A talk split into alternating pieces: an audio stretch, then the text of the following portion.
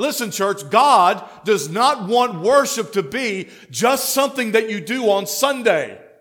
God does not want worship to be just something that you do when you come through those back doors. God wants worship in your life and my life to, to be something that becomes the habit and the practice of our life. Whether we are in this building or we're out on the out of the workplace or wherever we may be driving down the road, God wants our worship to be a lifetime practice.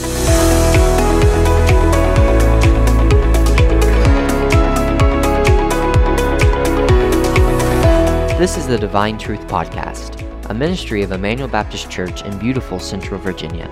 This podcast is for the purpose of teaching God's people through the verse by verse exposition live from the pulpit of Emmanuel Baptist Church. We pray that the Word of God richly blesses you as you hear it proclaimed.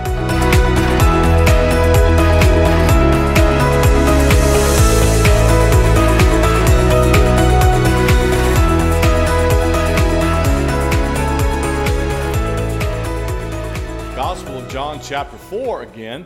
We're not talking about the woman at the well again. We, we covered her for three weeks, so we covered her pretty well. Uh, but I do want to use one verse that Jesus Christ said to this lady as a springboard to what we're going to talk about this evening and possibly next uh, Wednesday night as well. As we bring our study on, on worship, the ultimate priority, to a conclusion, um, and then we're going to go over, uh, when we finish this, we'll probably go into another, another book to look at together. But John chapter 4, verse 21, Jesus, in his discourse with this young woman, uh, said to her in verse 21, Woman, and again, we said to you last time together that that was not a term of disrespect. It was just like he looked at his mother in John 19 and said, Woman, when uh, from the cross. It wasn't a sign of disrespect. It was actually in, in first century Israel, it was very respectful uh, address. It was almost like saying ma'am. So this, so Jesus says, woman, believe me, the hour cometh when ye shall neither in this mountain nor yet at Jerusalem worship the Father. Father, we ask you tonight to teach us your truth. We pray in Christ's name. Amen. I want to start this evening with a couple of quotes about worship. First one's from R.C. Sproul. He said this, quote, the single most important thing to understand about worship is that the only worship that is acceptable to God is worship that proceeds from a heart that is trusting in God and in God alone. A.W. Tozer says, while God wants us to worship Him we cannot worship him just any way we will. The one who made us to worship him has decreed how we shall worship him. He accepts only the worship which he himself has decreed. John MacArthur said, if worship does not change us, it has not been worship. And then finally, Charles Haddon Spurgeon, all places are places of worship to a Christian. Wherever he is, he ought to be in a worshiping frame of mind. The pastor went to see a man in, in his church that had not been to church in a very long time. And this man, when the pastor got to this man's house, this man was sitting next to a fireplace, enjoying the warmth of the fire and the, and the warm glow of the coals in the fireplace. The cold, the weather was of course cold outside, but it was nice and warm around those hot coals in that fire. And the pastor pleaded with that gentleman to be more faithful to church, but the man did not seem to get the message. And so the pastor took the tongs and he pulled the screen back on the fireplace and he began to take the hot coals that were in that fireplace and on the hearth set them apart from one another to where they were not touching. And then he just sat back for a moment and just talked about anything, but just ignored those coals for a moment. And in just a matter of moments, those coals had turned cold. And the pastor looked at that man and said, quote, this is what's happening in your life. As soon as you isolate yourself from God's people, the fire goes out. The fire goes out. When Jesus said something to someone in his ministry one on one, the message was difficult to evade. The woman at the well was visibly affected by the realization that Jesus Christ knew all about her sin. Her conscience was pricked. Her soul was pierced.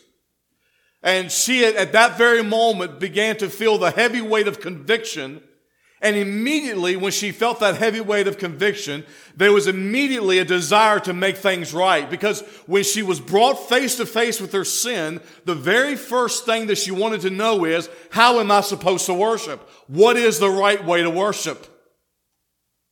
Her first thought was that I want to do this correctly. Now, admittedly, she was confused about how to do it because she had been raised in a plethora of ways and forms of worship. No doubt, probably a plethora of different gods in whom she was told was a proper God to worship. So she was confused, no doubt. But she wanted to know how to worship.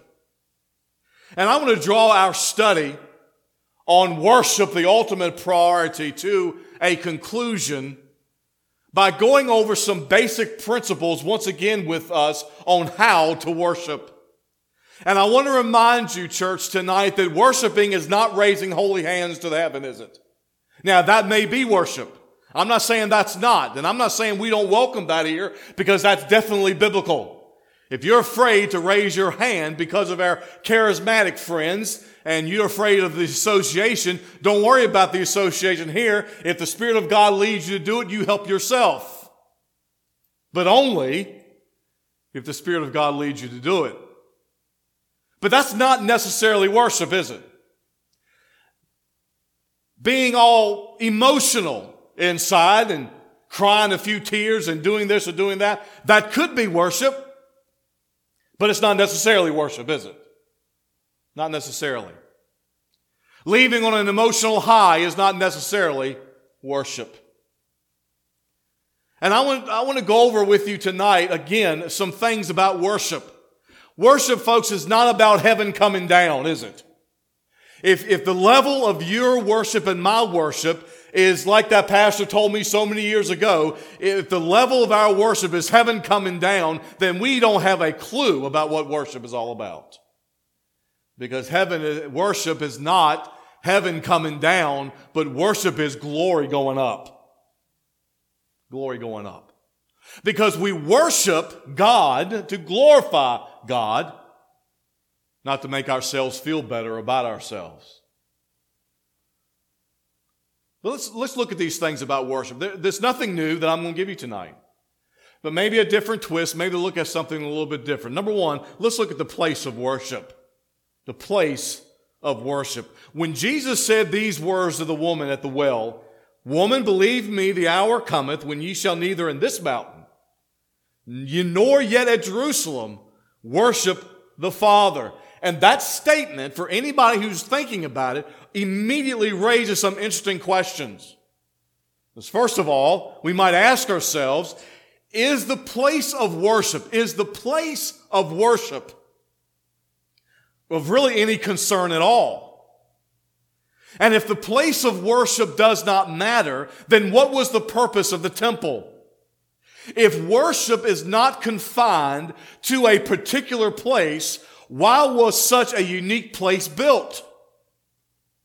Why do we worship in a building? One thing is crystal clear from Jesus' words that he gave to this woman is that the old system is dead, right? The old covenant is dead.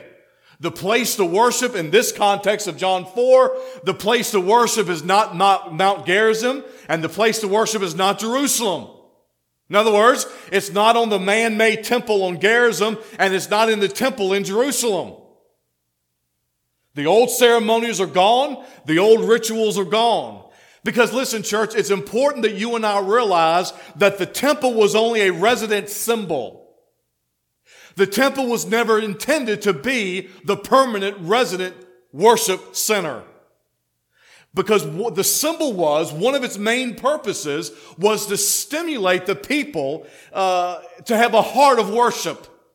Because God wanted worship to be a part of people's lives. Listen, church, God does not want worship to be just something that you do on Sunday.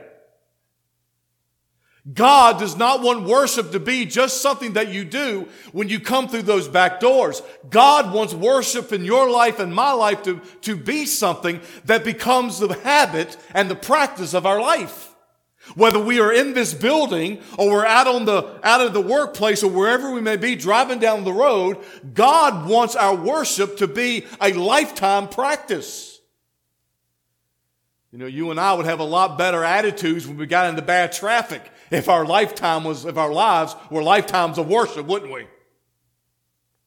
When things went wrong in the home, you and I would be able to handle those things a whole lot better if our life was a lifetime of worship and we did not uh, set aside worship only for coming in this building. Folks, let me, let me uh, appendix that by saying this. If you wait to worship when you get here, you will never worship. Because your worship must start out there before you come in here. But the temple was a symbol of the reality. And what was the reality? A life of worship, a lifetime of worship, a lifetime of giving glory to God, a lifetime of acknowledging God, a lifetime of lifting up Praise to God, not only by what you say, but a lifetime of worship is lifting praise to God by how you and I live. Don't go out there and live like the devil, come inside the church, speak in tongues, and think that you've worshiped. Or speaking in tongues didn't worship anyway, but you understand what I'm trying to say. Don't live like the world out there. Come in here, think you're going to raise holy hands to the Lord because you get all emotionally stirred up by the, by the good music that James and Rebecca play and think that you're really worshiping God because that's not worship at all. Worship starts out there before you ever come in here. And if you're not worshiping there, you'll never worship here. And that's the problem with our society today, isn't it? People come to church, they get all decked out for church, and they think they're actually doing something, but when they go outside those doors, they live like the world and do not ever one time lift a holy, a godly life up to the one that they say that they worship. Symbol is gone. The temple is gone. The old covenant is gone. The new covenant is here. And just like the sacrificial system, the temple was a symbol. Just like Sabbath, the Sabbath was a symbol not something to remain. I want you to notice a verse, though, on this subject in 1 Corinthians chapter 6 and verse 19. Because there's something, there's a, there's a couple of dimensions here that I want you to understand tonight, okay? In 1 Corinthians 6 19, Paul says, What? Know ye not that your body is the temple of the Holy Ghost, which is in you, which ye have of God, and ye are not your own? What is Paul saying? Paul is saying here that every believer, every believer, is a living, breathing temple in which God dwells, right? There's no doubt about that. Every believer is a temple, is a living, breathing temple in which God lives. That means that since you and I are the temple in which God lives, that means the believers can worship anytime, anywhere. Because at any time, at anywhere, we can go into the abiding presence of God because we have the abiding presence of God living in us because we are his temple. That's what Paul says in 1 Corinthians 6:19. We are his temple. And the sphere of worship for the believer is unlimited. You know what? I'm so thankful that I don't have to come to church to worship. Let me put it to you this way. I'm so thankful that I don't have to wait to come to church to worship. I don't have to wait to come to church to worship because the sphere of my worship is unlimited because I am, you are, as a believer, according to Paul, we are the temple where the Holy Spirit takes up his residence. In Hebrews chapter 10, verse 19, the writer of Hebrews says, Having therefore, brethren, boldness to enter into the what? Holy of holies by the blood of Jesus. And that really, folks, is the supreme reality of worship. And this is magnanimous. God has permitted us to enter into the Holy of Holies through the death of Jesus Christ. Because who could enter into the Holy of Holies in the Old Covenant? The high priest only. If anyone else was caught in the Holy of Holies, what happened? Instant death. Because why? The Holy of Holies was symbol of what was behind the curtain. The Ark of the Covenant. On top of the Ark of the Covenant was the mercy seat where it was believed was the presence of God. And only the high priest could go into the presence of God. But when the veil in the temple wrote, like we talked about last week, tore from top to bottom, God has permitted us to enter into the actual presence of God through the death of Jesus Christ. And you can do that, church, anytime, anywhere. In fact, the writer of Hebrews says we can come boldly into the presence of God through the death of Jesus Christ. Such a thing would never have been done under the old covenant. You could say in the old covenant, they worshiped God from a distance. They could never come into God's presence. Hebrews chapter 10 and verse 22, the writer there says, Let us draw near with a true heart in full assurance of faith. The old, the people under the old covenant didn't have that assurance of faith. They couldn't draw near to God. We have been saved in order that the way to God might be open to us. We can go directly into the Holy of Holies and draw near with a true heart. Folks, listen, I don't know about you, but that excites me that I can go right into the presence of God. I don't have to have a priest to go into the presence of God for me. Because there is only one priest. There's only one mediator. Paul says in 1 Timothy 2. And that is Christ Jesus. And because he is the only true high priest, he is the only true mediator. No man, mere mortal man could ever be anyone else's mediator because the scripture is clear that there's only one mediator. But Peter also says that you and I are our own priests before God. Wow, isn't that amazing? God took a bunch of sinners. Uh, well, I don't know about you, but God took this sinner. And not only did he save me, but Kevin, he made me a priest. And everybody in this worship center tonight that's born again, that's trusted Jesus Christ, you are a priest before God. You are your own priest. You have, you need nobody else to go into the presence of God. You go yourself, the writer of Hebrews says. And by the way, you go boldly. You go boldly. You know, there's, there's so many doctrines in the Word of God that are so magnanimous for me. So uh, they're too, they're, James, are just too wonderful to number. And somebody asked me, what is your favorite doctrine? I couldn't, I, I, I could sooner uh, build a million worlds than tell anybody what my favorite doctrine is. The doctrine of regeneration is wonderful. The doctrine of redemption, where we have been bought back by the death of Jesus Christ, is wonderful. The doctrine of justification is wonderful. That we have been given the alien righteousness of Jesus Christ and have been declared righteous.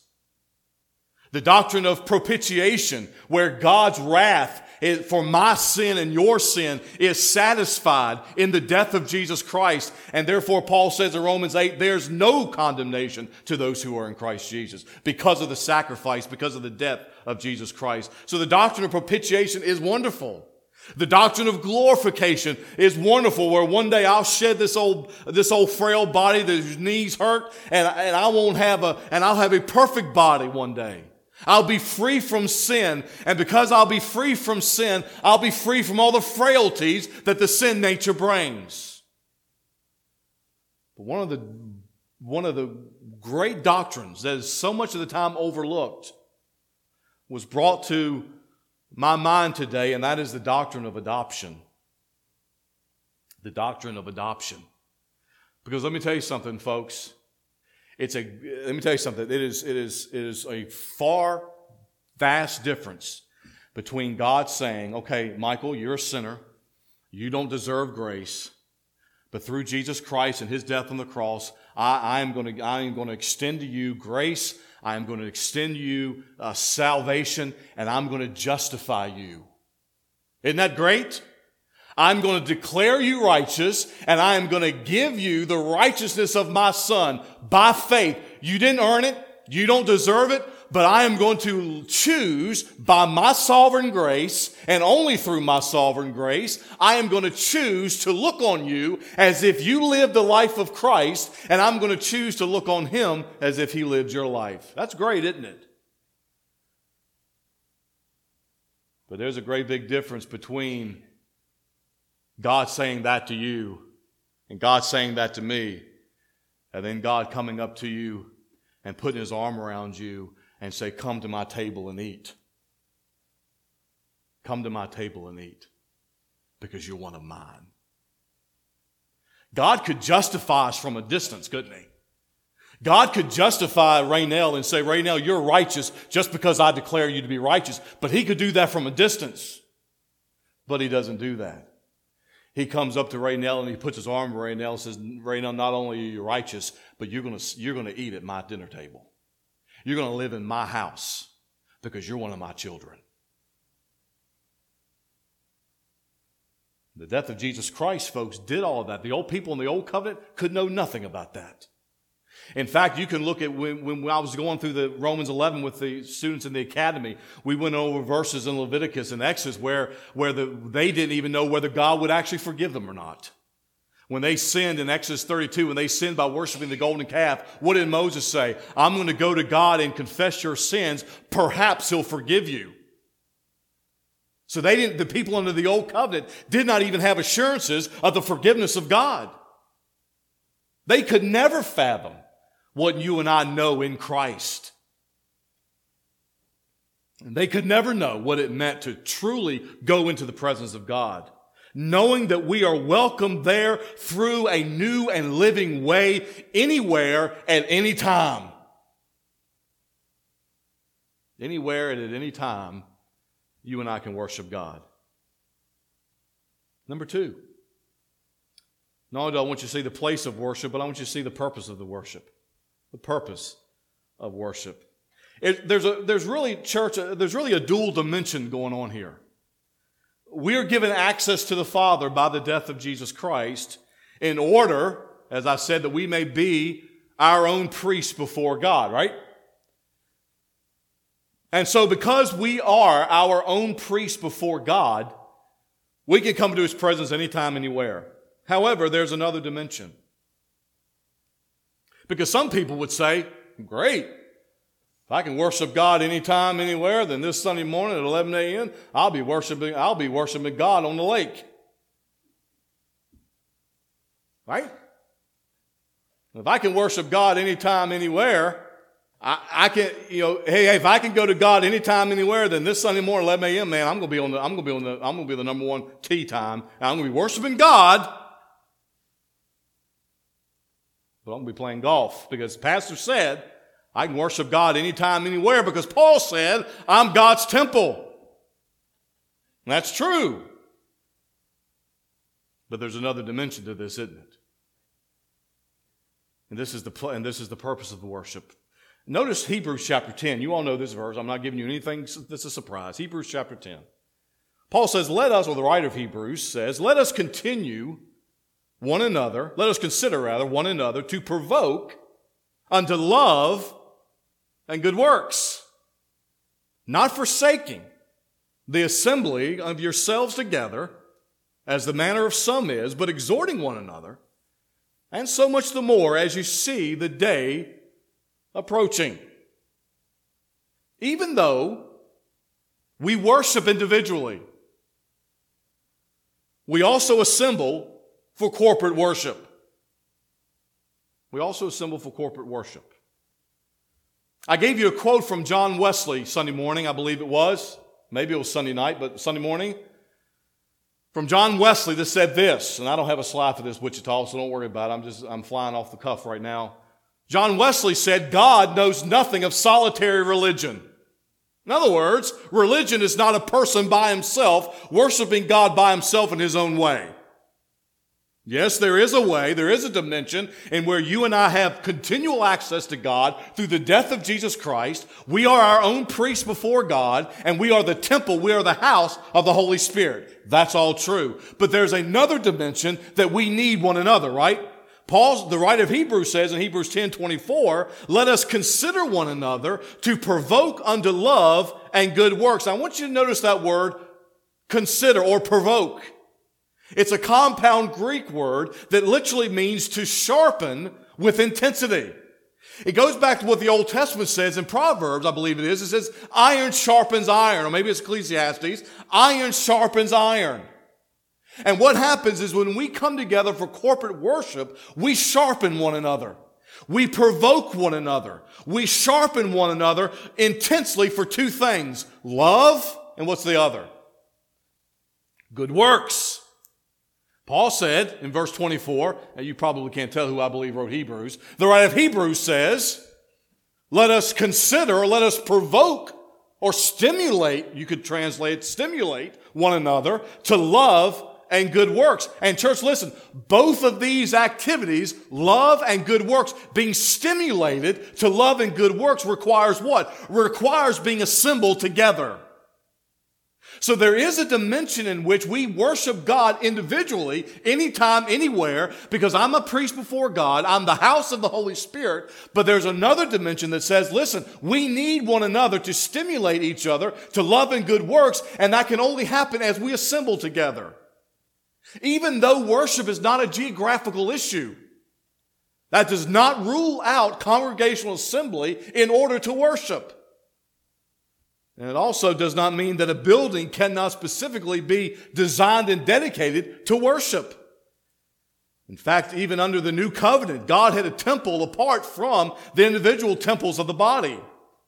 It was a place where people met. Notice Ephesians chapter 2, what Paul did write Ephesians, Ephesians chapter 2, uh, verse 19. Now therefore ye are no more strangers and foreigners, but fellow citizens with the saints and of the household of God, and are built upon the foundation of the apostles and prophets, Jesus Christ being the chief cornerstone, in whom all the what?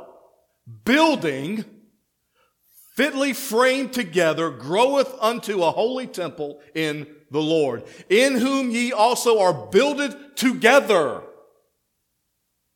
Together not separately, together, when you assemble for a habitation of God through the Spirit. And even though believers are part of a family, God's people are linked together in a common family when we assemble. And the text speaks there in Ephesians about the church being built on a foundation. The local church then becomes the temple of God where God meets with his people. And that's why the Bible talks about, folks, individual worship. And the Bible also talks about corporate worship. Again, let me give you 1 Corinthians chapter 6 and verse 19. What? Know you not that your body, and he's talking about our physical bodies, our persons, our beings, that your body is the temple of the Holy Ghost, which is in you, which ye have of God, and you are not your own. And there, as I said in that scripture, it's referring to individual believers. But just three chapters earlier, we saw this in our study as we're going through 1 Corinthians on Sunday night. We see in 1 Corinthians chapter 3 and verse 16, Know ye not that ye are the temple of God, and that the Spirit of God dwelleth in you, and the noun you there is plural. So it's speaking about the collection of a believers within a local church. Okay? And the Bible teaches, folks, a local church. The Bible teaches a local church. Now, there, there, the Bible doesn't teach anything about a universal church. Now, there is a universal family of God, but church, nowhere in the New Testament does the term family of God in church, in the scriptures relate to the church. Okay, there's a family of God, and then there is the church meaning the salvation does not automatically place someone into the church, it places them into the family of God. In fact, the term church, let me, let me just elaborate on that just a little bit. There, there are differing views on this. Some good men have differing views on this.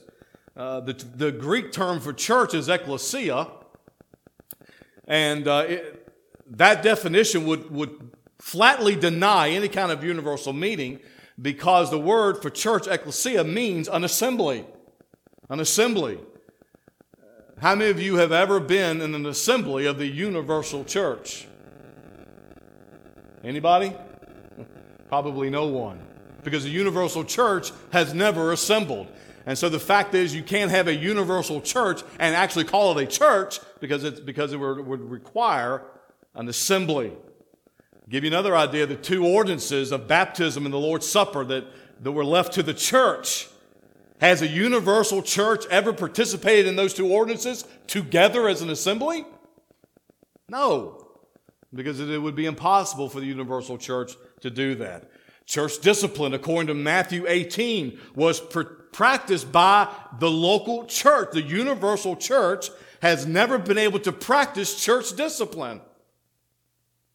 We have no authority to discipline somebody out of another church for sin that they're being involved in. So, church discipline, as given by Jesus Christ in Matthew 18, requires a local church. In fact, of the, thir- of the 27 books of the New Testament, uh, if you look at those 27 books and you look at the writings of Paul and you look at the writings of Luke, if you count them by chapters, Luke and Paul are, are responsible for two thirds of the writing of the New Testament. Luke only wrote Luke and Acts, but when you talk, think, think about the chapters that were written, it's about 53 chapters. And then all the 13 of, 13 of the 27 books of the New Testament were written by Paul. Paul wrote one third of the New Testament. Luke wrote one third of the New Testament. So those two guys are responsible for two thirds of the New Testament. And nowhere in those writings do they ever speak about a universal church, but of the, but of the 27 letters of the New Testament, most of those letters are written to local churches about local church matters. Now, if someone says, if someone believes that the universal church operates within the realm of a local church, folks, listen, they're not unorthodox. Okay? Someone believes in the universal church, they're not going to hell. Okay? And it, it, somebody believes in the universal church, we don't, obviously we don't break fellowship over that point. That's not one, that's not what I would call the drivetrain of the gospel. But it is something that I believe the New Testament teaches, and I believe with great conviction that the New Testament teaches a local church and a local assembly. Because let's be real, folks, if somebody truly believes in a universal church, then to them it doesn't really matter where you go, does it? Hey, as long as I'm going to a Bible believing church, brother, I'm part of the universal church, I'm okay. No, that's not true. Because Paul wrote letters to churches about matters in that church. And so, even though there's a universal family of God, there is a local church. That local church demands an assembly. And if you study the New Testament on the subject of the church, because there was no church in the Old Testament, then the ordinances and the other practices of the church that we are told to participate demand, demand a local church theology. Jesus said this. Notice up on the screen, Matthew chapter 16, verse 18. Where are you going right now? I haven't even offended anybody yet. Look what Jesus said, Matthew chapter 16 and verse 18. And I say unto thee, Thou art Peter, and upon this rock I will build my what? Church. And the gates of hell or Hades will not prevail against it. Now, Jesus said, I'm going to build my church. There was one way for, it was one way to be a member of the church. What way is that? Acts chapter 2, verse 41. And they that gladly received the word were what? Baptized. And when they were baptized, that same day there were added unto them about 3,000 souls. Were they added to a universal church that included all believers of all time? Or were they added to a local church? Well, look at verse 41 again. And, and they gladly received the word, were baptized, and the same day they were added unto them about 3,000 souls. Where did they get that number? They just pull it out of the air? No. They knew that it was 3,000 people because they were counted because they had a church membership. They had a church membership. They had a local church of 3,000 people in Jerusalem. And then in no time at all, it grew to about 5,000 people by the time you get to Acts chapter 10. And by the time you get to the epistles, the early church had, had grown to about 20,000 people. That local church. And the point is, church, that pray, that worship is an individual form of praise, but it is also a corporate form of praise within the confines of a local church. Because local churches are the realities of the physical temple where God meets with his people. In fact, Peter says in 1 Peter chapter 2 and verse 5, ye also as living stones are built up to a spiritual house, a holy priesthood to offer up spiritual sacrifices acceptable to God by Jesus Christ. We are living stones in Christ. And when we come together, we constitute a place of worship where God is present at home with us. So there is, there is a sense in which, because we are the temple of God, we can worship anytime, anywhere.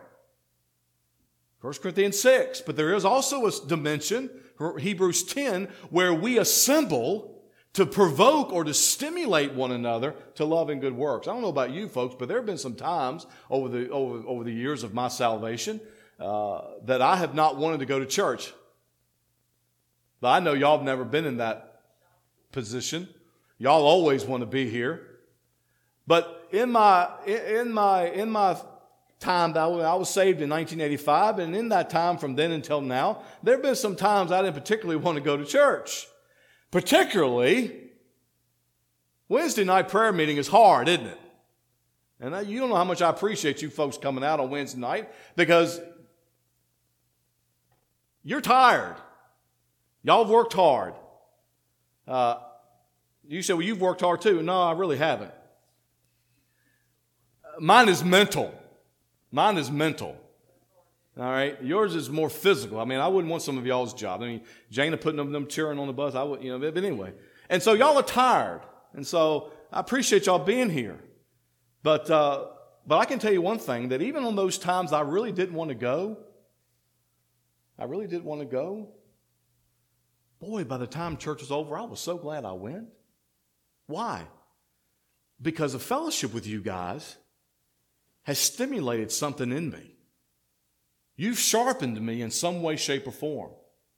You've made me glad that I was in the house of God. You've made me glad that I came to worship. And I trust and hope and pray that you being around other of us at times has stimulated you and, and made you glad that you were here.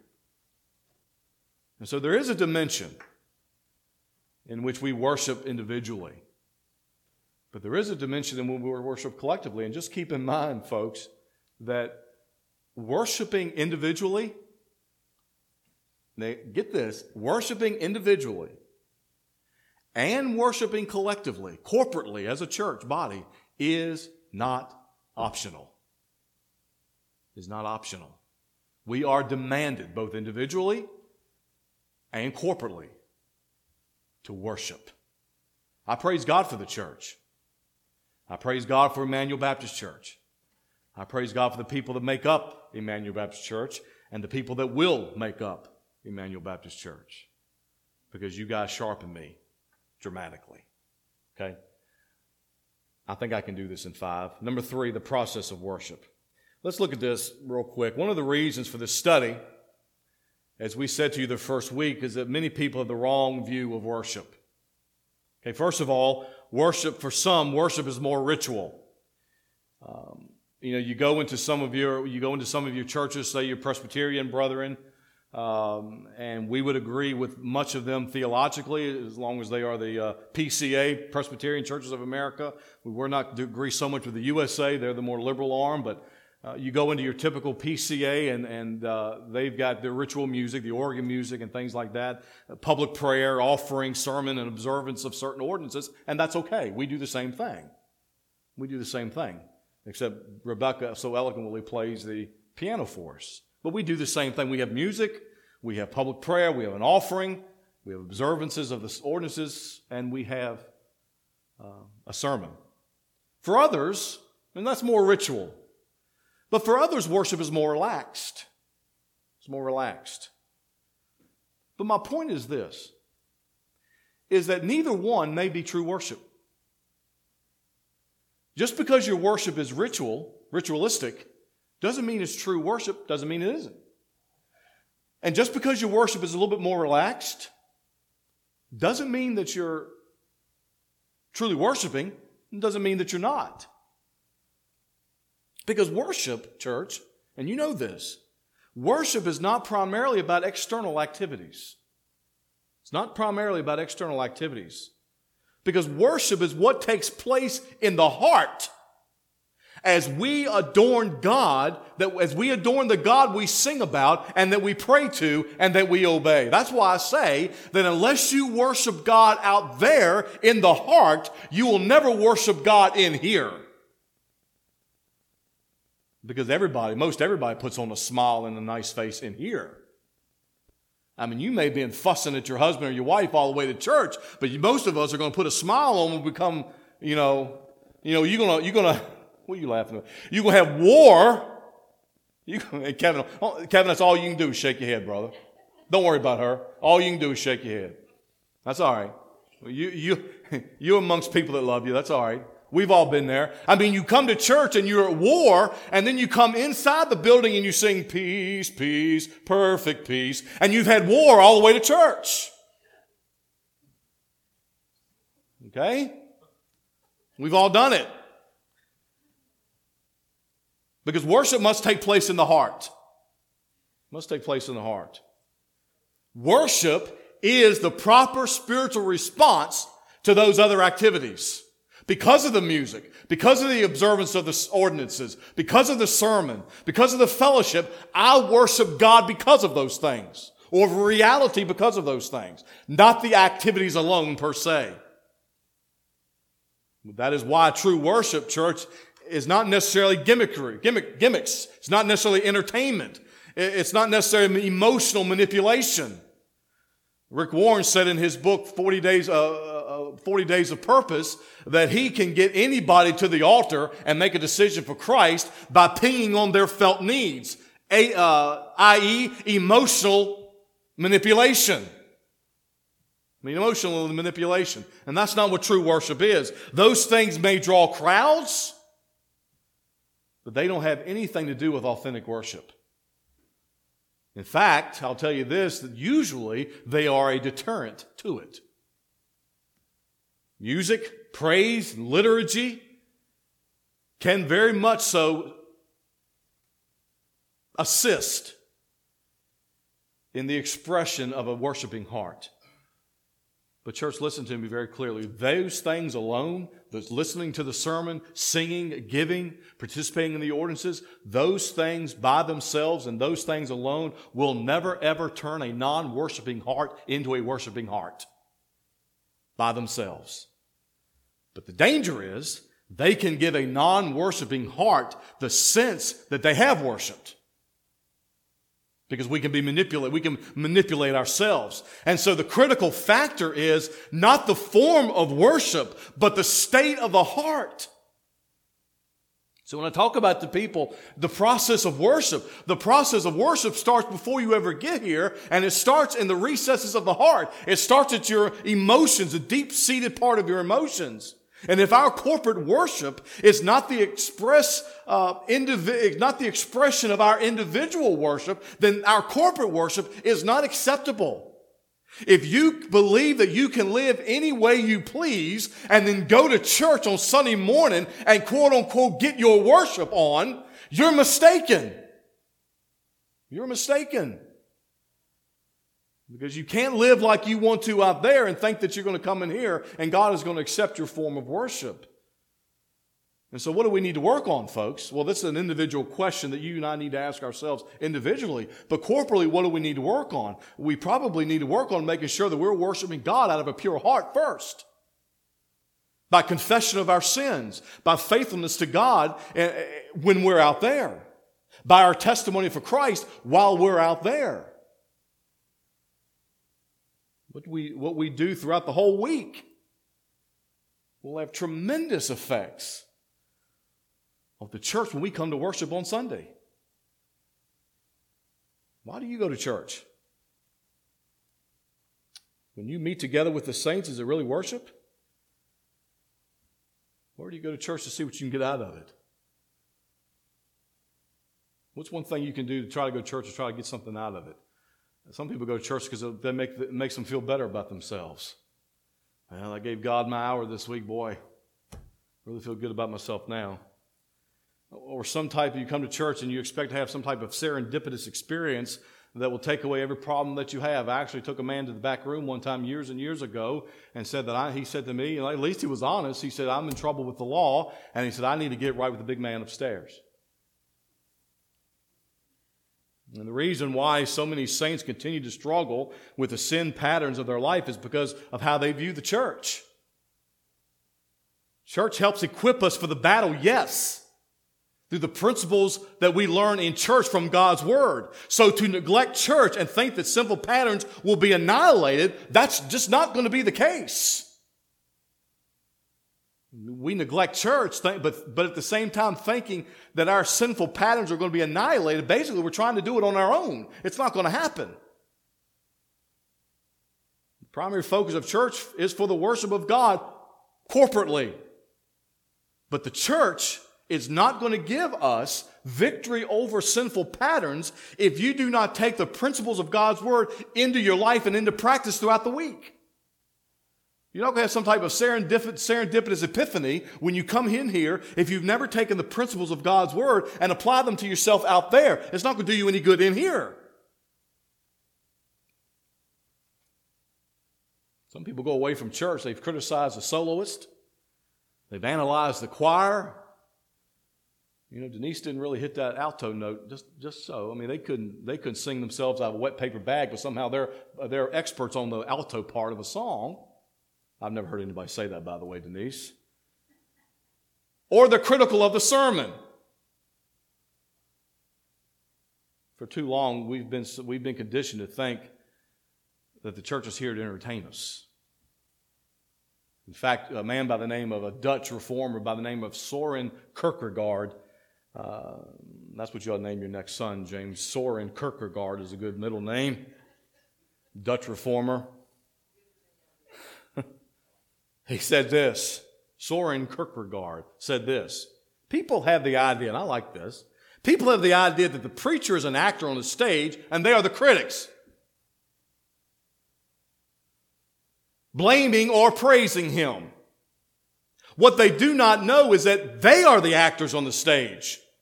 And he is merely the prompter standing in the wings, reminding them of their lines. And God alone is the audience, end quote. Have you ever heard anyone say, I'm going, to end, I'm going to end with this. Have you ever heard anyone say after attending church, Oh, I didn't get anything out of church today? Maybe you felt that way. I didn't get anything out of church today. But here's the questions that needs to be asked. What did you give God? What did you give God? How was your heart prepared before you got there? If you do, if you do church selfishly in order to seek a blessing, church, you've missed the point of worship. We go to church to give glory to God, not to be blessed. And an understanding of that will affect how we critique the experience. The issue is not ever did, whether or not I got anything out of it. Here's the question Did you give glory to God?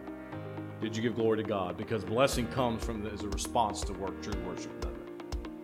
If you worship God properly in church, you don't need to be critical of the sermon. You don't need to be critical of the soloist. If you gave glory to God, you're going to be blessed because you were there able to give glory to God.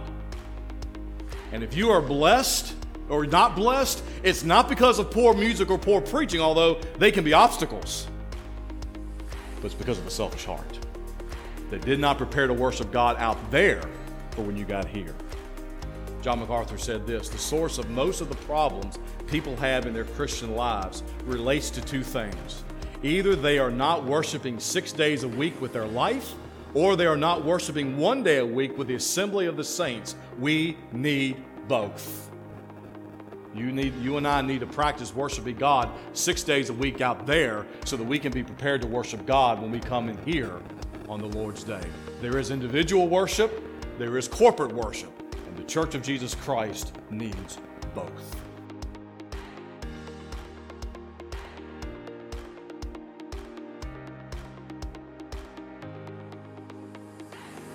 Thank you for listening to Divine Truth Podcast. We pray that the Word of God has been a spiritual blessing to your soul. For more information about Emmanuel Baptist Church, please visit our website at www.ebcmineral.com. You can also find us on our Facebook page at Emmanuel Baptist Church. Our Lord's Day services are 10 and 11 a.m. as well as 6:30 p.m. We also have a Wednesday service at 6:30 p.m. We here at Emmanuel Baptist Church pray that the message of God's divine truth would always go from the cross, through the church, to the world, until Christ come. God bless you.